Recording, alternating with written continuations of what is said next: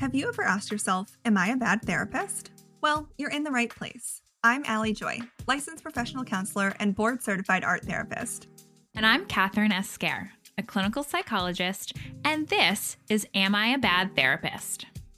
Join us each week for stories from behind the closed therapy door.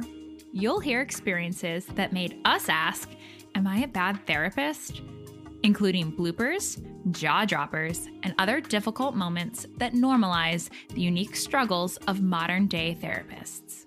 This is a space with no experts, no gurus, and no hierarchies, just humans sitting in similar chairs. And while we're not the gatekeepers for good and bad therapy, because we're bad therapists too, we are here to shine a light on the difficult decisions therapists face on a daily basis and to normalize that mysterious gray area of clinical practice that no one wants to talk about. So, Allie, I feel like there's a few things that almost all therapists can relate to, regardless of geographical location or license type. And some of the, you know, we cover a lot of the themes here on the podcast, like imposter syndrome. I think many of us can relate to boundaries or, you know, managing boundaries with, with clients. We can all relate to. But the third one, almost all of us can relate to, we have not talked about yet, and that is a poor supervisory experience. And Emily finally brings it to the podcast today. Yes, I know. I am surprised that it has taken this long actually for us to have a guest share exclusively a story about a difficult supervisory experience. So it is long overdue, something we can all relate to, and it's very interesting. So stay tuned. And before we get into it, this is just a friendly reminder that all of our episodes, including this one, are not a substitute for therapy itself, clinical supervision, even though we talk about it, or ethical guidance. All right. Well, this is episode number 47 of Am I a Bad Therapist? Let's get into it. Hi, Emily. Welcome to Am I a Bad Therapist? Hi, I'm so happy to be here. Well, we are excited that you're here too, and we can't wait to hear about your story about being a bad therapist. But before we do, why don't you tell us a little bit about yourself? Yeah. Um, so, I'm currently a practicing licensed clinical social worker. Um, so my training's in social work. Uh, I have my master's in social work and public health. So I also have a public background in health education and health promotion. Um, I also have my certification in public health, my approved clinical supervisor credential, all the credentials. Uh, currently, I'm an assistant professor with the Department of Psychiatry in the School of Medicine at the University of Colorado Anschutz Medical Campus.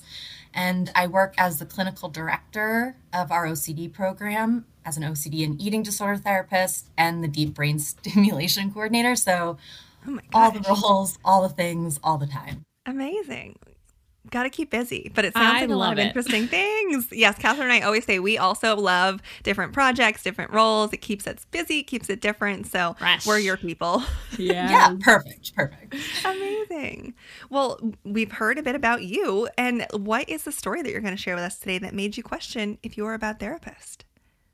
Yeah. So, um, I'll jump right into it if if that's cool. And yes, please. Um, so my first job out of graduate school was as a behavioral health counselor at an eating disorder treatment center.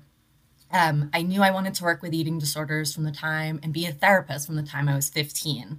So I was like ambitious, passionate about this job. I was really excited to be able to start, to learn, and, and grow as a clinician. Um, when I was hired, uh, I had my uh, provisional license and I already had a lot of experience working in the field of eating disorders. So I was placed at a higher level, um, kind of as a lead, and was promised weekly 60 minute supervision with another LCSW, which is what I needed for my clinical license. Um, the issue was that there was only one LCSW at this company when I started. So what ended up happening was that I essentially got ghosted by my supervisor many times. Um, and I, I would end up barely getting like 30 minutes a week with, with this person. Um, oftentimes I would, I would go for my scheduled supervision and my supervisor would be in her office and like i knew she was in her office because i would see like the, the, shadow moving but her door would be shut and she would either be in there with like another therapist chatting or just not answering her door um, she would constantly cancel or reschedule like i understand as therapists we're always busy there's always more work to be done and, and i got that she was busy but i really couldn't help feeling like dismissed and a little bit like avoided. Um, yeah, we don't expect uh, to be ghosted by our supervisors. Like, that's not something I don't think I've ever worried about before. Sitting here thinking, you're knocking on her door and she's not answering. It was the weirdest feeling to be like, I feel like I'm in middle school or high school right now. Yeah. Like, just like the cool kids are on the other side, and I'm just like, hey, can I come in? It was a weird way to start my career um, in this, like officially start my career because you know I I don't think I was expecting to feel like so avoided in something that like a supervisor's supposed to support and you're like you know in, in, grad school we're told use supervision. Not necessarily how to use supervision but we're told use supervision and have somebody just be like nope. Like I don't have the time for you. Is is a hard thing. And this was your only option at this company too. So I also wonder, and I'm not in any way, shape, or form excusing the behaviors of your supervisor, but I wonder if she also felt forced into this arrangement as well. If she was the only option for you and her employer said you're doing this, like this might have, again, not excusing anything, but this does not sound like a good setup from the get go. No, I think like it was definitely one of those situations where she had probably way she was in charge of all the therapists uh. who weren't just LCSWs, so she definitely didn't have the time, but there was like no nothing in place and to be promised something and to mm-hmm. agree to it but then actually not want to do it is just it's bad for everyone. And it sounds like there was no communication either, mm-hmm. like of yeah. just like mm-hmm. that ghosting, which is just like you know, like you said, stuff comes up sometimes, things might need to get changed, but especially as a supervisor, like that's our responsibility to model healthy communication, boundaries, like all of these things, and just completely dismissing it or ignoring it, like doesn't change the problem and it makes everybody feel worse.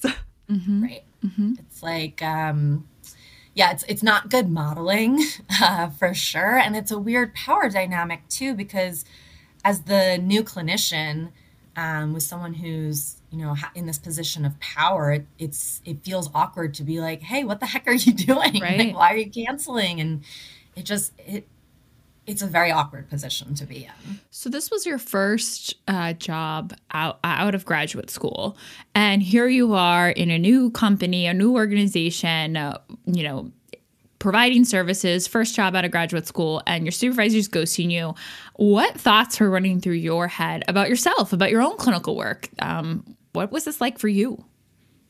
Yeah. Um, so I, it was, like I said, awkward. And I think I, based on the interactions we did have, it was hard to not internalize some of the feedback I was getting and question, like, is this the right fields for me? Like, am I really cut out for this? Like, what is, I think what is wrong with me that this person's like avoiding me? And knowing again logically right we have the, our logical thoughts of like she's probably really busy but it was hard to really be like am I supposed to be here? Because when we when we would have supervision it really wasn't much better. Like she would often compare me um, to another coworker who had the same name as me, saying like, "I need to be more like that, Emily."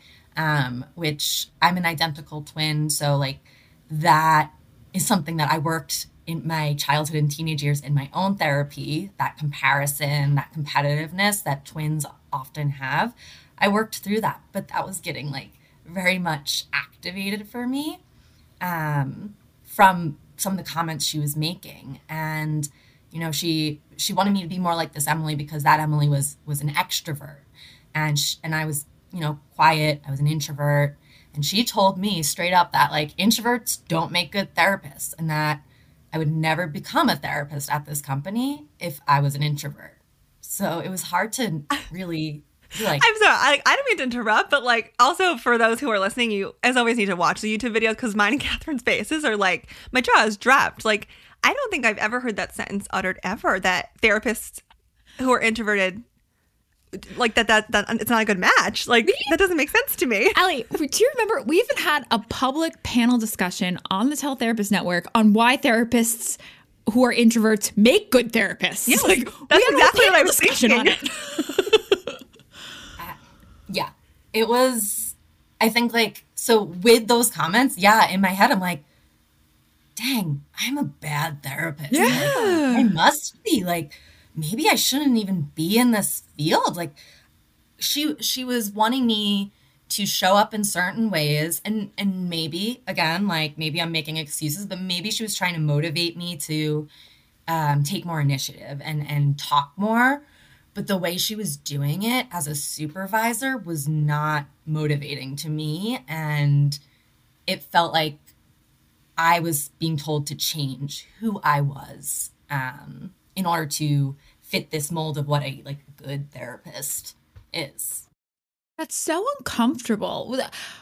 What I'm trying to put myself in your shoes as a, a fresh, you know, graduate. Um, part of me thinks I would have been like, okay, I'm to try. Like, wh- what did you do with this feedback? Were you did you totally reject it? Did you did you take it to heart? Like, what did fresh graduate Emily do with this info? Great question. Um, so I think a couple things, like multiple reactions. I think part of me took it to heart and was really disheartened by it. Um, and, you know, really, again, questioned, am I a bad therapist? Uh, hence why I'm here. Uh, but another part of me, because I am uh, very tenacious, sometimes to a fault, I took that and was like, well, I'll prove you wrong. Like, I'm to be who I'm to be and like become a therapist anyway. Um, which is, you know, like part of what helped me get through it. But yeah, some of it I did use as like, I'll show you. Like, I'm not going to change a dang thing about myself. I love, I love that. that. response. that's so that's good. always my response to right? everything. yeah, like that's healthy spite, right? Yes, I think so. Oh goodness, I think so I'm too. fascinated by like as therapists, the work we do is so individualized and like often isolating in a sense. Where like I'm so interested to like have this comparison. Like you need to be like this therapist, but like we're behind closed doors with clients individually. Like how can you even give me that comparison because I don't know how they do therapy because I'm not there. The client is. So that piece too, I'm like, what? It, I don't even know what to do with that. yeah, I, I think like it's so interesting. I think thankfully, as more of us introverts have talked about and like actually are, are talking about being an introvert, I think it's more normalized. But when I started my career, I think there was this kind of like uh, prototype for what a therapist should be, like a good therapist. They had to be like super engaging and super um, talkative and friendly and bright and peppy. And I don't think that needs to be the case. Um, but oftentimes there were supervisors, um, and it wasn't just me. There were other people here who were being told very similar things. Um, you know, us introverts kind of like float together. So we were kind of commiserating around that.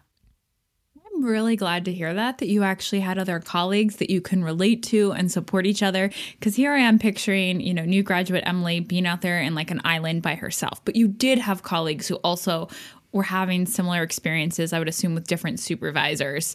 So uh, I can only uh, guess that there might have been a, a cultural piece to this feedback as well. Yeah.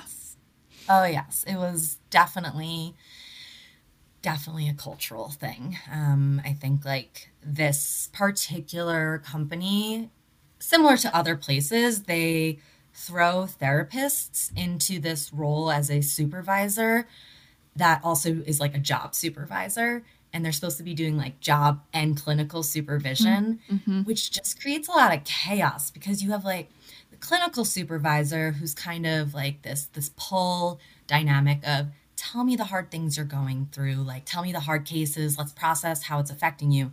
And then you have the job supervisor who's this like push dynamic who's saying, I don't want to hear any about anything about that. Just keep your productivity numbers mm-hmm. up and like suck it up. If you're having an issue, go to your own therapy type deal. And it's so confusing to have someone do both those roles, but more often than not, therapists are placed in that position of doing both those things.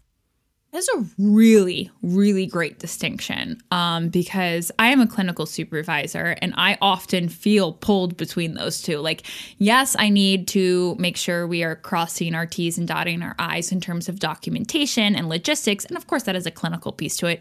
But I also want to be there for you in your tough moments with your tough clients, really be able to work with the process of working with these clients. Um, and sometimes they compete for, for time in our supervision, in our supervision spaces. So I can completely relate to that. Even me acknowledging those dual dual roles as a supervisor, dual dual supervisory roles, um, it's still a struggle for me. Um, and I'm sure that my interns also feel that at times too. So here you are really feeling that. And it sounds like your supervisor was leaning much more heavily on the job supervision, the task master, master in my head, as opposed to the cultivating a clinician um, and the emotional, the social emotional development that comes with becoming a therapist and delivering these types of services. Oh, yeah, absolutely. And I think like, I, I don't know about about you all, but in graduate school and in all my training, no one ever took the time to be like, hey, this is how you use clinical supervision. Mm. And my supervisor mm. certainly wasn't teaching me how to do that. Um, and so it was something that I had to like learn on my own and and make um, you know like seek outside supervision and whatnot uh, to figure out how to use supervision effectively um, to help myself as a clinician. This feels like a really great place to pause. For an ad break. Jane is an all in one practice management software that can help you manage your practice with a suite of features that make it easy to meet with individuals, couples, families, and more. Here on Am I a Bad Therapist, we know that two of the most important things to us as therapists are confidentiality and our time. Thankfully, Jane understands that reliability and security are very important parts of running a private practice. Jane's cloud based software is accessible wherever you have Wi Fi, and their team is always ready to lend a helping hand. Jane is HIPAA and PIPEDA compliant, and your data is stored safely in the country you practice in. So, no matter where or how you practice, Jane's always with you in the most secure and helpful way possible. Not only does Jane help us protect our clients, but they help us protect our time too with features like calendar syncing, note templates, online booking, and they have automated reminders and workflows. Which you know we love on Am I a Bad Therapist. And you can learn more at jane.app slash mental health. You can also mention the code BAD THERAPIST for a one month grace period on your new Jane account. Moving forward, let's get back to the show. I think another really interesting piece too is that in so many agencies and things like that, people get put in these supervisory roles and they're given no training about how to be a supervisor at all, like none so often. And luck like i feel like sometimes we're lucky where someone maybe is does well in that role and they excel or someone chooses to get their own education and training and does their own reading and research. But a lot of the times as we're talking about here they don't. And that's a mm-hmm. piece that's I'm su- a little bit surprised that maybe it's not more discussed ethically of like the training about mm-hmm. becoming a supervisor and balancing like we should be taking this and having this information about how to balance the mm-hmm. job role and the clinical mm-hmm. role or i was really lucky in my first agency job in community mental health which is very rare i had a licensure supervisor and i had like a, another supervisor as well and i'm so grateful for that because i was able to separate them but i know my experience is not common at all mm-hmm. Mm-hmm.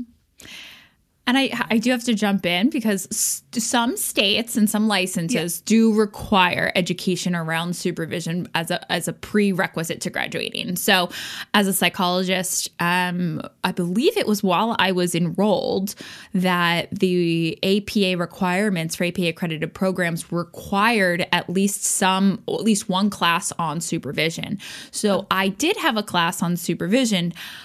I just need to put that little caveat out there. But was it enough? It was a very good class, but it was one class.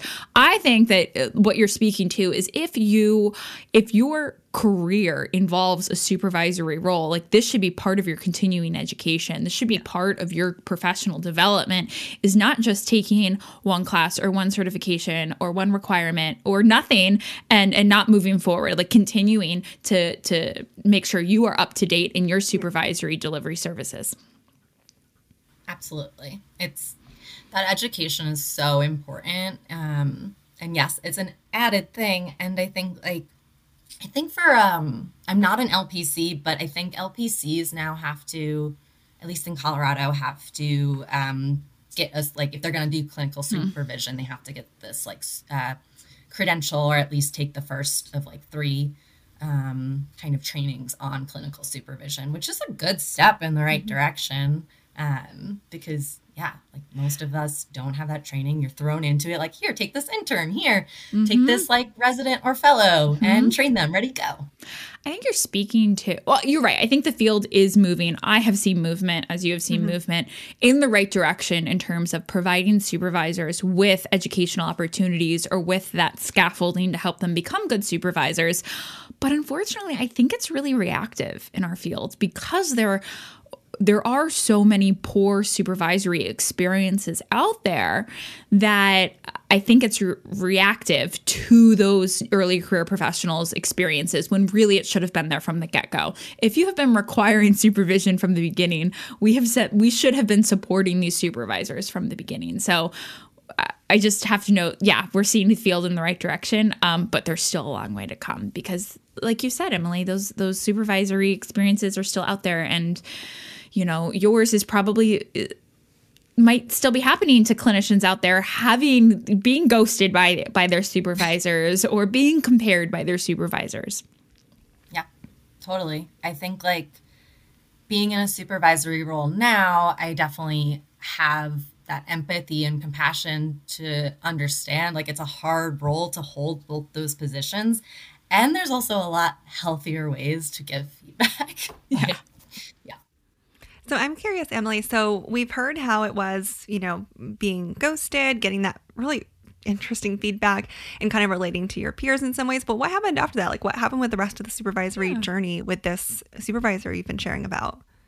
Yeah. Uh, so like I said, there were a couple of us who, like a group of us from work that really were not receiving um, quality supervision. We were feeling kind of like at a loss in our careers like is this actually what we should be doing and most of us were very like introverted maybe more like perfectionistic anxious just getting you know like we've worked on our stuff but these qualities were being kind of activated by the feedback we were getting um, so we sought outside group supervision with an lcsw who i I deeply respected. She had worked at this company and left to create her own private practice. And so a group of us did group supervision and she was this the supervisor provided us space for not only case consultations but also for us to process feelings and emotions that came up around certain cases and about our work environment.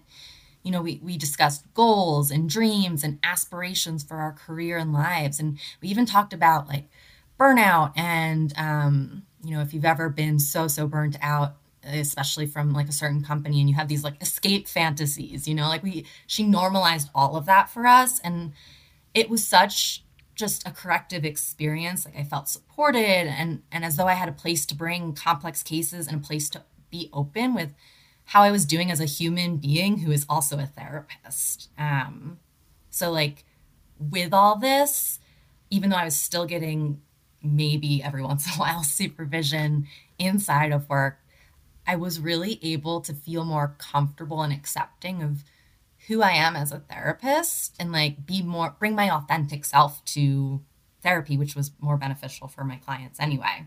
Um, and I let go of trying to impress the supervisor at work and, and trying to get on her good side and get her to give me the hours that I needed.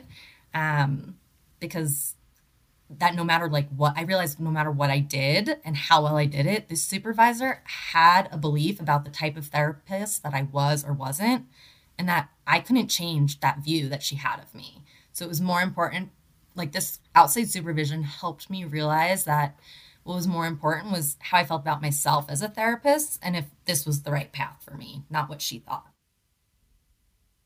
I love that. That's amazing. I'm also very impressed that you were able to get together with your coworkers and seek group supervision. Like, I'm so happy that you came to that decision together and found somebody because I and I I'm what, guessing it helped that you all were kind of in the same boat. But I feel like I've early career. I don't know if my brain would have gone to that. So I'm really impressed and so happy you found that.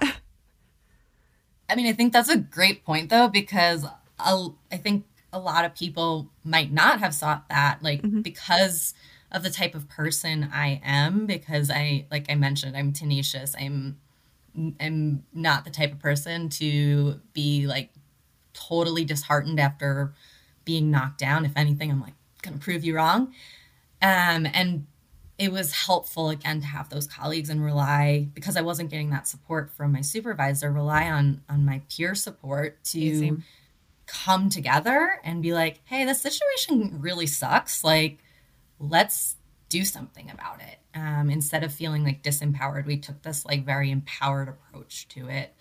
Um, and it, it truly was so life changing because it helped me feel like any imposter syndrome I had around being a therapist basically ha- had gone away after that because I felt so much more accepting of myself and of and confident in my clinical instincts and skills um like that knowledge was there but it was buried so much under doubt and fear of being a bad therapist or the wrong type of therapist that like once i was able to embrace myself as an individual and as a therapist i was able to show up so much better for myself and my clients.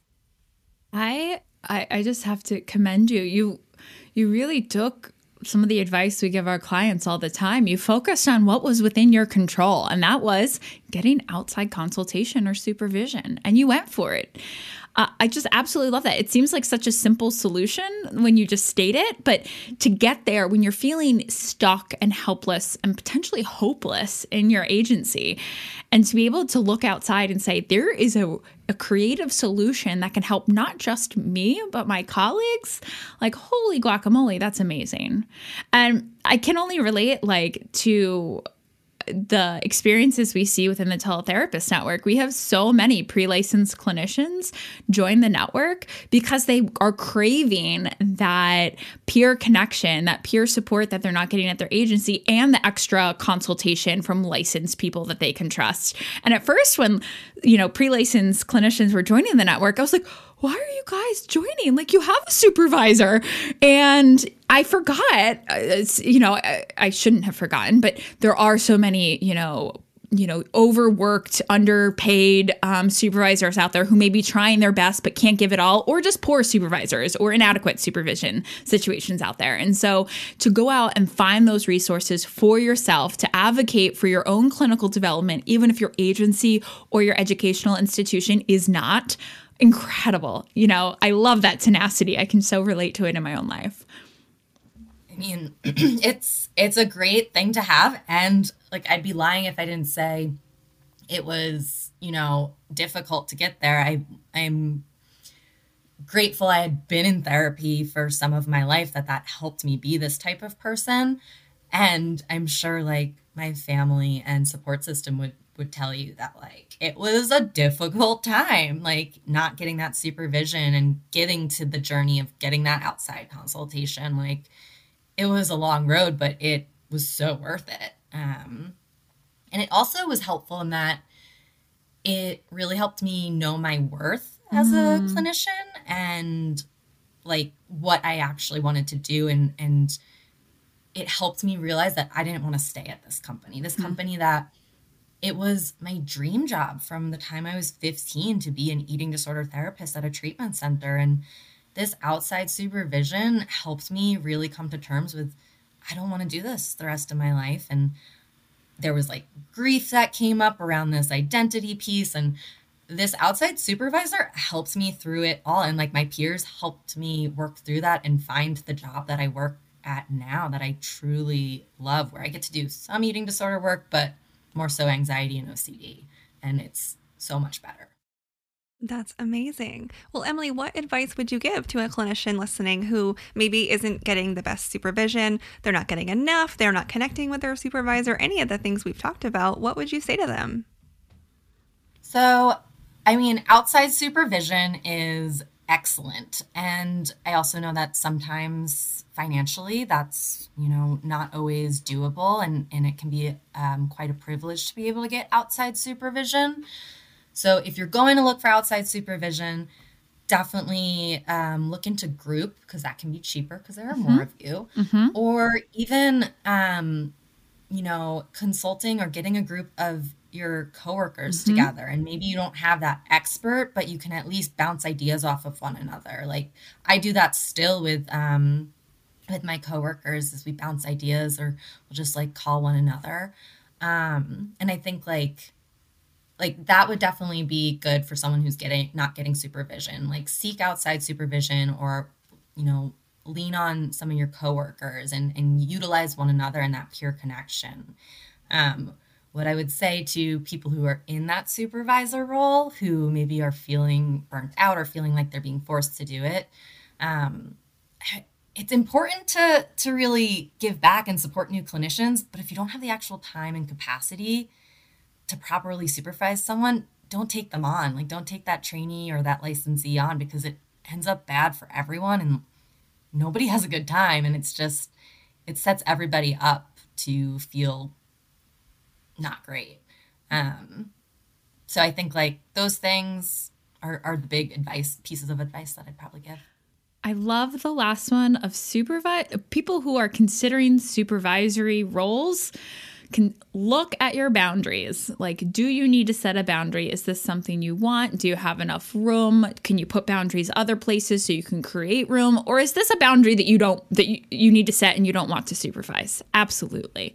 Um, if you're not setting it for you, set it for the future clinician that might be getting, you know, the subpar uh, supervisory experience from you. Set it for them. Yes, exactly. It's because it's not yeah it's not just about no. us as the supervisors. We we affect new like new trainees and, and interns and even other clinicians if we're not able to show up for them. Um, but just because we are in a supervisor role doesn't mean we need to take on every single trainee or intern. Amazing. Well amazing advice. And emily if someone wants to connect with you outside of the podcast where can they find you? Um so i mean best way to get to me is email um, which is just emily.hemendinger at cuanschutz.edu. Or um, the Department of Psychiatry has an Instagram that I am frequently, um, you know, work, I'm working with our communications team on any of our social media, and that's cu underscore psychiatry. Um, so those are probably the best ways to get in touch with me um, or see kind of what we're up to actually one more. Um, my uh, my team um, at the OCD program, we have a kind of a website that has a bunch of handouts and um, information about OCD and exposure response prevention. And that website is OCD, the number four. Um, no, sorry, it's ERP, the number four, OCD.com. So ERP4OCD.com. Um, Amazing. And resources for therapists at that. Thank you for exactly. dropping that website, Emily. And we will absolutely make it easy for any listeners to click the links in our show notes below and connect with Emily or get those OCD resources. Sweet. That's Perfect. awesome. Well, thank you for being with us, Emily, today. This was such a good message, such a good story. Thank you for sharing it. Thank you so much for having me. You, you all are doing great work. Thank you. Thank you. And that's it. The OG Bad Therapists, Allie and Kathryn, are signing off for the week. Make sure to subscribe and leave us a review. We pick a few lucky five star reviewers to shout out and invite for a 15 minute consultation with the both of us to talk about anything on your mind. From clinical work to podcasting, we're game. Just make sure to leave us your name and location in the review. Are you a bad therapist and want to be on the show? Go to abadtherapist.com and tell us your story. Our podcast is produced and edited by my amazing husband, Austin Joy. He also created the music for our intro and outro. You can find this song, along with many others, on any music platform under the artist Air for Effect. And if you're a bad therapist starting your own podcast or wanting to level up the one you already have, contact Austin for his full suite of podcast and sound production services. You can find him on Instagram at Air for Effect. And don't forget, we're all bad therapists.